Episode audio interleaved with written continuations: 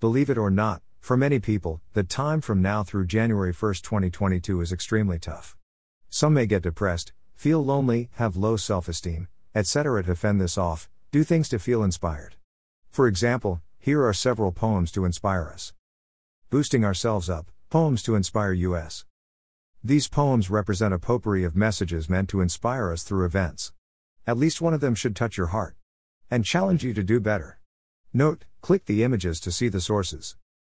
A letter to my cancer. Maya Angelou poem.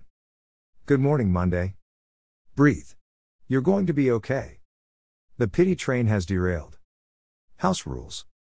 Dr. Seuss quotes.